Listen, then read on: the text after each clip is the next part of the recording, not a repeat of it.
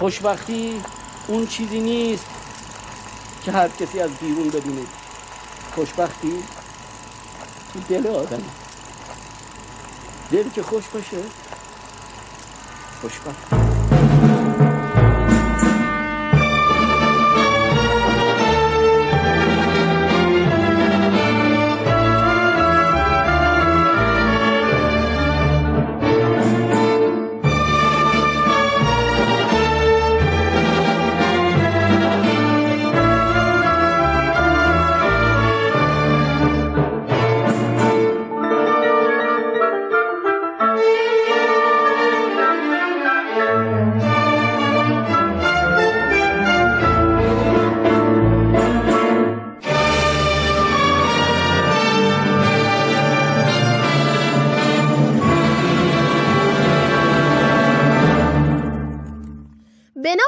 هستی نام از او یافت. فلک جنبش زمین آرام از او یافت.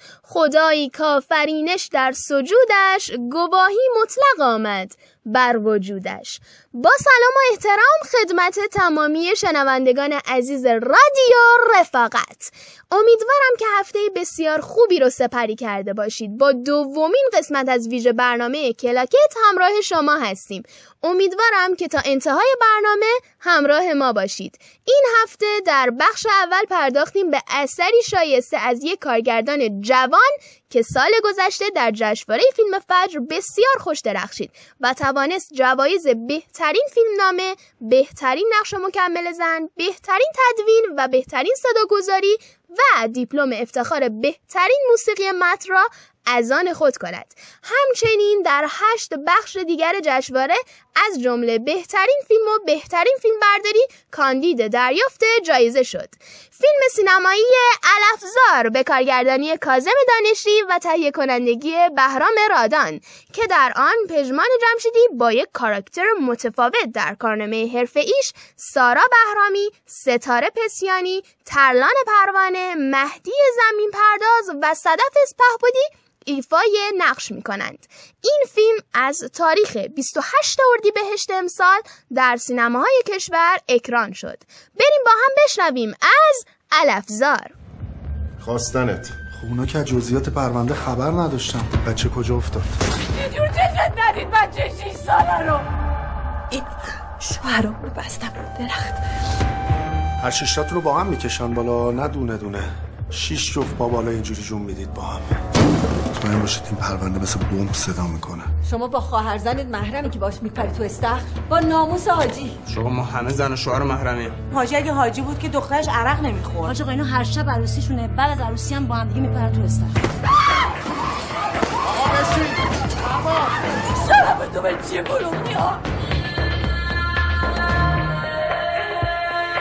بابا حالا پدر مادرش غلطی کردن. این بچه که گناهی نکرده که. تو شهر نخواه برو بیرون.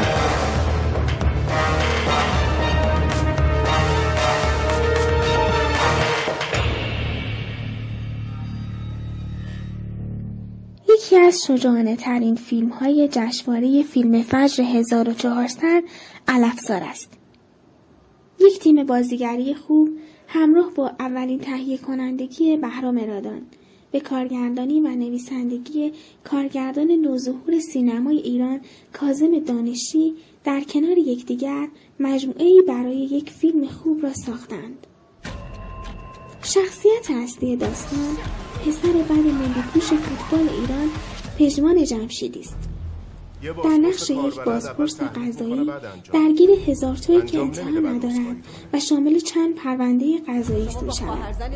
هرچه در هزار تو می بیشتر میان اصول انسانی مردد می شود بازپرس با شرایطی مواجه می شود که مشکلات اجتماعی عرفی و شرعی دست و پایش را میبندد کلیدواژه آبرو در فیلم چشمگیر می شود به هر حال اوست که وارد گود شده.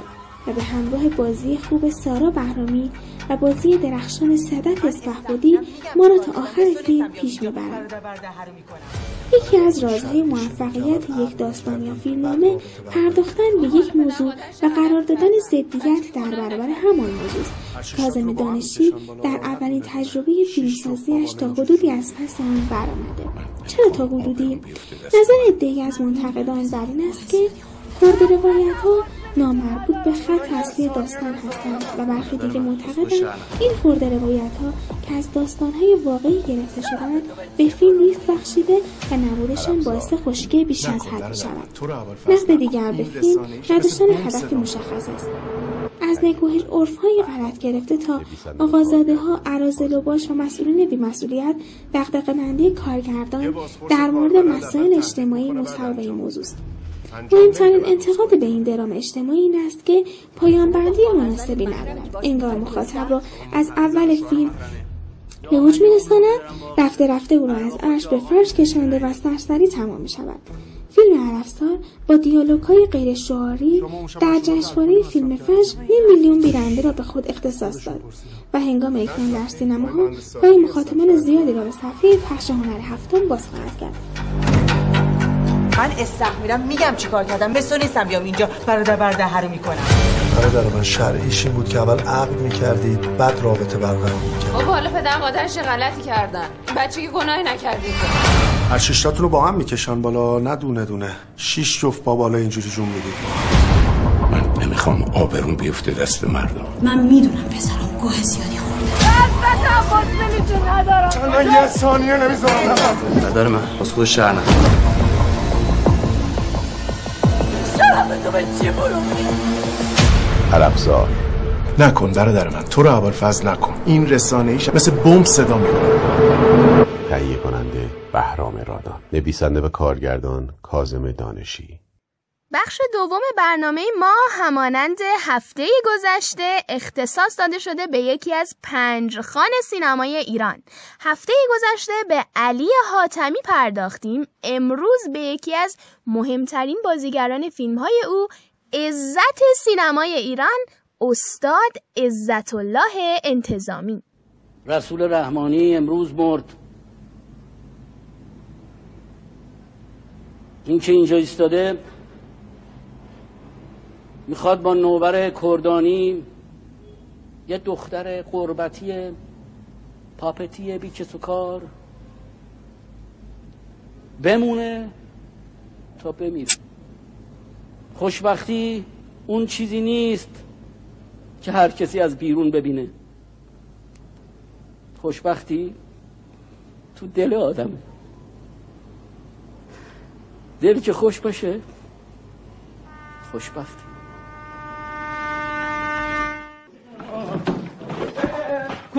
خورده شما رو اینجا. کار تعطیل آقا بفرمایید. آها کار تعطیل بفرمایید. کار تعطیل آقا بفرمایید. شلوغش نکن. شلوغش نکن. من به اینا گفتم بیان اینجا. تو خیلی بی خود کردی. به چه مجوزی؟ به چه مجوزی؟ خونمه خرابه دارم هنرمند فقید عزت الله انتظامی مشهور به آقای بازیگر سینمای ایران در سومین روز از سومین ماه بهار سال 1303 خورشیدی در محله سنگلج تهران به دنیا آمد. وی بازیگر و کارگردان تئاتر، سینما و تلویزیون بوده است. او پس از ورود به هنرستان صنعتی تهران و تحصیل در رشته برق علاقهاش به تئاتر و بازیگری در 17 سالگی پایش را به عرصه هنر باز کرد. اولین فعالیت هنریش را با پردهخانی در تماشاخانه های لالزار آغاز کرد و بعد نخستین نمایش حرفه‌ای خود را با نام اولتیماتوم نوشته پرویز خطیبی و به کارگردانی اسقر تفکری در تئاتر پاریس خیابان لالزار اجرا کرد و تا سال 1326 توانست در بیش از ده نمایش نقش پردازی کند. اولین حضور این استاد بزرگ در سینما با نقش کوتاهی در فیلم واریته بهاری ساخته پرویز خطیبی که در آن نقش یک چاقل فروش داشت باز می‌گردد. چند سال بعد شور و اشتیاق به تئاتر عزت الله جوان را به همراه اندکی تجربه رهسپار دیار غرب کرد. او در مدرسه شبانه روزی تئاتر و سینما به نام فولکس هوخشوله در هانوفر آلمان به تحصیل پرداخت. اما پس از بازگشت به وطن به خاطر فضای اخلاقی نامناسب حاکم بر سینمای آن دوران به صداپیشگی فیلم، اجرای فیلم و حضور در تلویزیون مشغول شد. تا اینکه در سال 1348 در فیلم گاو که بر اساس کتاب ازاداران بیل ساخته و توسط داریوش مهجویی کارگردانی شد به هنرنمایی پرداخت. در این فیلم توانست در کنار جمشید مشایخی و علی نصیریان حضور جدی خود را در پرده سینما رقم بزند. فیلم گاو از تاثیرگذارترین فیلم ها در تاریخ سینمای ایران لقب گرفت و این فیلم تا کنون سه بار با رأی منتقدان به عنوان بهترین فیلم تاریخ سینمای ایران انتخاب شده است. عزت الله انتظامی در دومین کار خود بار دیگر با مهرجویی در فیلم حالو همکاری کرد و به اجرای نقش آقای محمدپور و فتح خان در این فیلم پرداخت. از دیگر فیلم های زنده یاد انتظامی به کارگردانی داریوش مهرجویی می‌توان به فیلم های دایره مینا، پستچی، اجار نشین ها، هامون و بانو اشاره کرد. در میان این فیلم ها فیلم رئالیستی و سیاه دایره مینا تا مدت ها مورد توجه بود. استاد انتظامی در این فیلم در نقش یک دلال خونه سودجو و فاسد ظاهر شد که با فروش خونه آروده معتادها ها کاسبی می‌کرد. فیلمی که به خاطر رئالیسم انتقادی گزندش و حجو نظام پزشکی در ایران و برملا کردن فساد و تباهی اجتماعی در زمان شاه توقیف شد و بعد از انقلاب به نمایش درآمد. از دیگر فیلم های شاخص این پیشکسوت می توان از فیلم های ستارخان، حاجی واشنگتن، کمال الملک، شیر خفته، کمدی اجاره ها، جعفرخان از فرنگ برگشته، در مسیر تندباد، کشتی آنجلیکا، گران سینما و چند اثر دیگر یاد کرد. عزت الله انتظامی یک بازیگر صاحب سبک بود که با اکثر کارگردانان نامی سینما از جمله داریوش مرجویی، علی حاتمی، ناصر تقوایی، مسعود کیمیایی و محسن مخبلباف کار کرد. او بازیگر پرکاری بود و در کارنامه هنری خود نام بیش از پنجاه فیلم را ثبت کرده است. از میان فیلم هایی که بازی کرده بود از بازیگری در فیلم های گاو داریوش مهرجویی، حاجی واشنگتن علی حاتمی و ناصر شاه آکتور سینمای محسن مخملباف به عنوان سختترین تجربه های بازیگریش یاد می‌کرد. او در یک فیلم مستند به نام عشق پرداز به کارگردانی وحید کاویانی در کنار استاد فرشیان ظاهر شد. عزت الله انتظامی برای آخرین بار در سال 1389 خورشیدی برای فیلم راه آبی ابریشم جلوی دوربین سینما رفت. وی در حدود سالهای 1352 تا 1353 خورشیدی به تدریس رشته تئاتر در دانشکده هنرهای زیبا و دانشگاه از زهرای کنونی پرداخت. آقای بازیگر سینما با اینکه بیشتر در تئاترهای تلویزیونی حضور داشت اما نمی توانست نقش آفرینیش را در نقش خان مزفر در سریال هزار دستان فراموش کند. او در مصاحبه با ماهنامه فیلم در شهریور 1367 اعلام کرد که در بیش از 400 نمایش تلویزیونی به عنوان بازیگر و کارگردان حضور داشته است. مهر ماه 1385 یونسکو از عزت الله انتظامی تجلیل کرد. کتاب شناختنامه عزت الله انتظامی نیز با عنوان من عزتم بچه سنگلج به وسیله نشر سخن منتشر شده است. همچنین او اولین بازیگر ایرانی بود که موفق به دریافت جایزه از فستیوال بین المللی شد. وی برای بازی در فیلم گاو جایزه حقوق نقره‌ای بهترین بازیگر نقش اول مرد را از جشنواره بین المللی فیلم شیکاگو دریافت کرد. خانه عزت الله انتظامی به منظور ارج نهادن به هنرمندان کشورمان و همچنین احیا و احداث موزه در نقاط مختلف شهر تهران در سال 1391 به موزه عمومی تبدیل شد.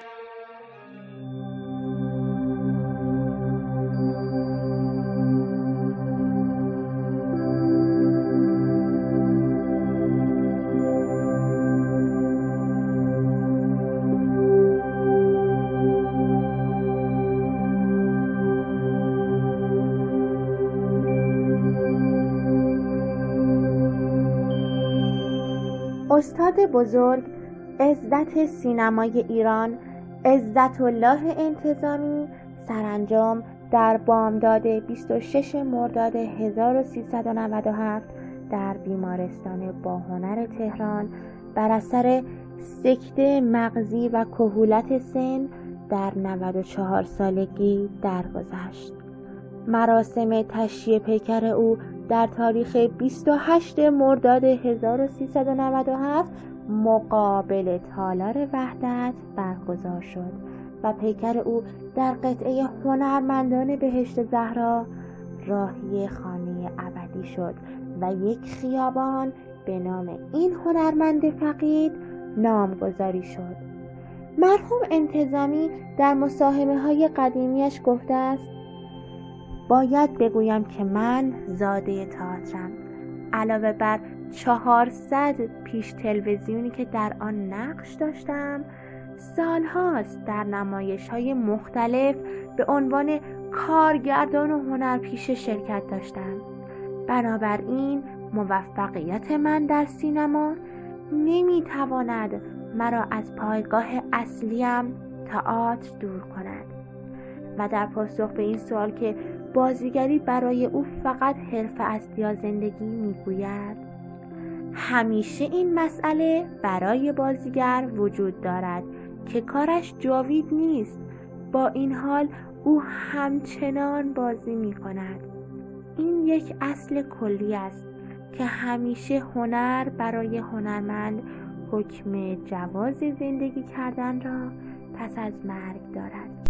احمد طالبی نژاد کارگردان و منتقد سینما در برنامه ای به منظور بزرگ داشته یاد مرحوم فقید انتظامی در جشنواره فجر گفته بود ویژگی در برخی انسانها وجود دارد به نام جنم که ارتباط زیادی هم با آموزش آکادمیک ندارد. آقای انتظامی از آن دست آدمهایی بود که جنم بازیگری داشت. یعنی شاید بتوان گفت از کودکی چنین شاخصه ای در ذاتش وجود داشته و می‌شد پیش بینی کرد که او روزی آدم بزرگی خواهد شد. از جمله کسانی بود که می‌دانست کسی از او دفاع نخواهد کرد و خودش باید از خودش هنرش و جایگاهش دفاع کند.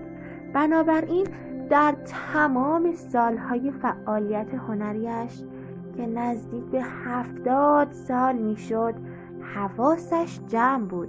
چه کاری انجام دهد تا شن و اعتبارش حفظ شود؟ مثل وقتی که از نظر ماری در مزیقه بود ولی بیش از بیست فیلمنامه را علا رقم دستمزد بالا رد کرد. همه اینها دلیلی بر این است که این هنرمند برای کارش شعن و احترام زیادی قائل بود. این ویژگی است که متاسفانه برخی از هم نسلانش رعایت نکردند. روحشان شاد و یادشان گرامی.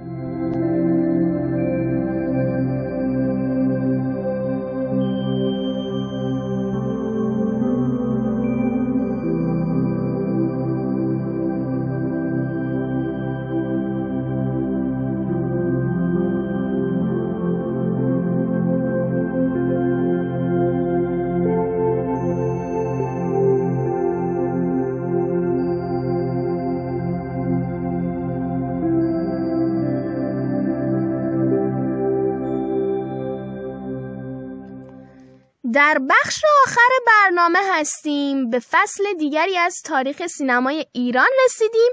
امیدوارم که تا اینجا از برنامه لذت برده باشید.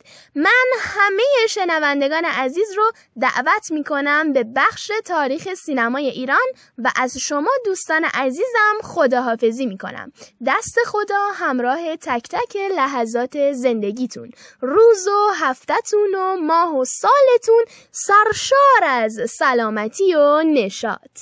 اگر نیت یک ساله دارید برنج بکارید. اگر نیت ده ساله دارید درخت قرض کنید.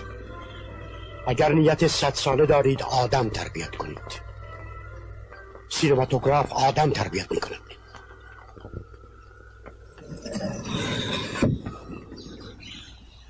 عکاس باشی حکایت کنه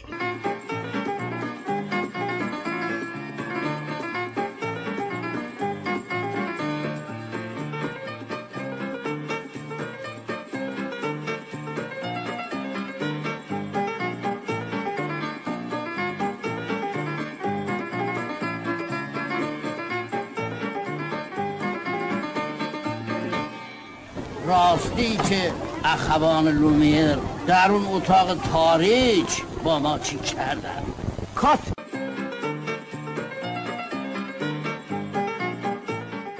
میرزا ابراهیم خان عکاس باشی نخستین فیلمبردار ایرانی متولد 1253 در تهران و متوفی به سال 1294 در چابکسر قزوین است. او پسر میرزا احمد سنی و سلطنه عکاس باشی دربار ناصرالدین شاه بود. سنی و سلطنه حدود ده سال در اروپا بود و پسرش میرزا ابراهیم خان از چهارده سالگی در پاریس به تحصیل عکاسی، گراورسازی و عکاسی روی چینی پرداخت و پس از مدتی که به تهران آمد به دستور ناصرالدین شاه در خدمت مظفرالدین میرزا که ولیعهد بود و در تبریز به سر می برد درآمد. پس از کشته شدن ناصرالدین شاه میرزا ابراهیم خان عکاس باشی در رکاب مظفرالدین شاه به تهران آمد.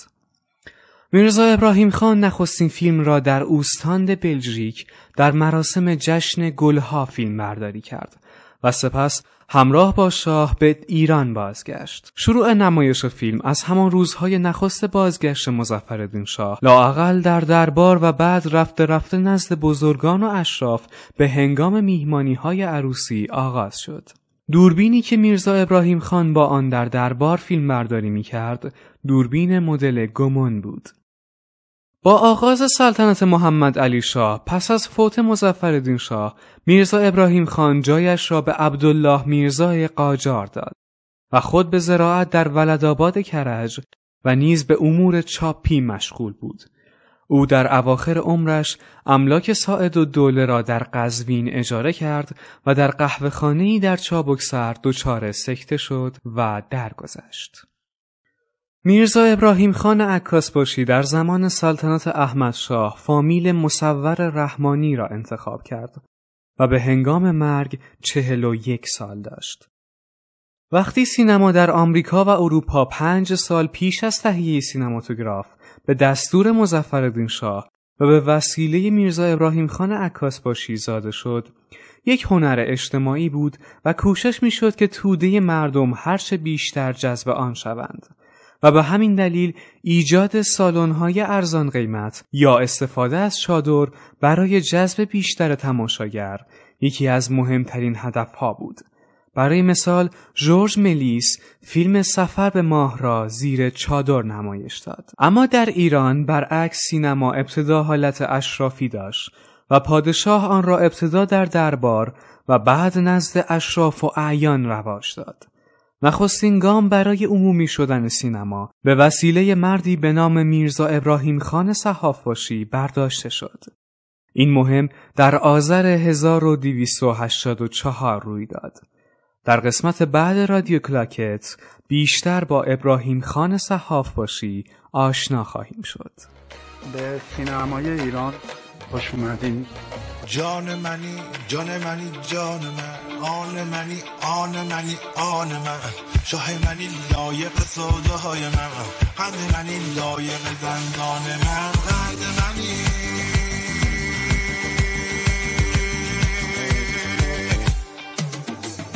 نور منی باش در این چشم من. چشم من و چشم حیوان من. گل چو تو را دید به سوسن بگاه سر به من آمد به گلستان من. قند منی.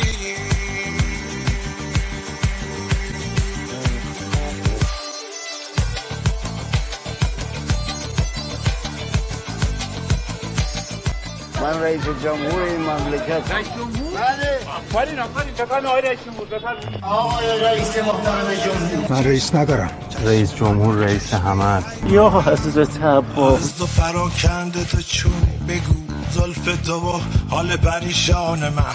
دست فشان مست کجا می روی پیش من آه ای گل خندان من. قند اجازه دادن. یک مرد خودت تو مدرسه بذاره. حد فاز یا سیدی. مغنده این آره آقا خوشگله. حالا کجا می‌خوای بری؟ دستشویی. کدوم دستشویی؟ تو جنگ جهانی دوم به هم میگن حاجی. اگه اون که به خاطر پشماش مگه به پشم دکتر زندان من. جان منی جان منی جان من. آن منی آن منی ما هم خیلی بد منی لایق سودای من. بند منی خاک بختر نکن. چیه مثل جا پارکه یا پره یا دم در خونه مردم. بعضی هم دوبله پارک می‌کنن.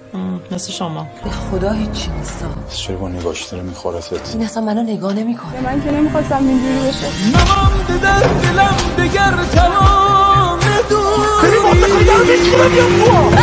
کردم چه سود از این سکوت و آه از این صبوری؟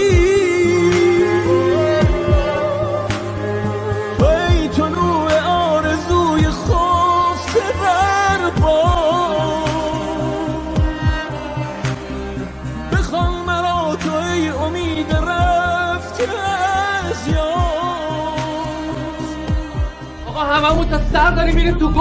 با من اینجوری صحبت نکن. من گوه خوردم حرف زدم. چرا مثل آدم حرف نمی‌زنی آدم بفهمه چی نیست چه سود از این سکوت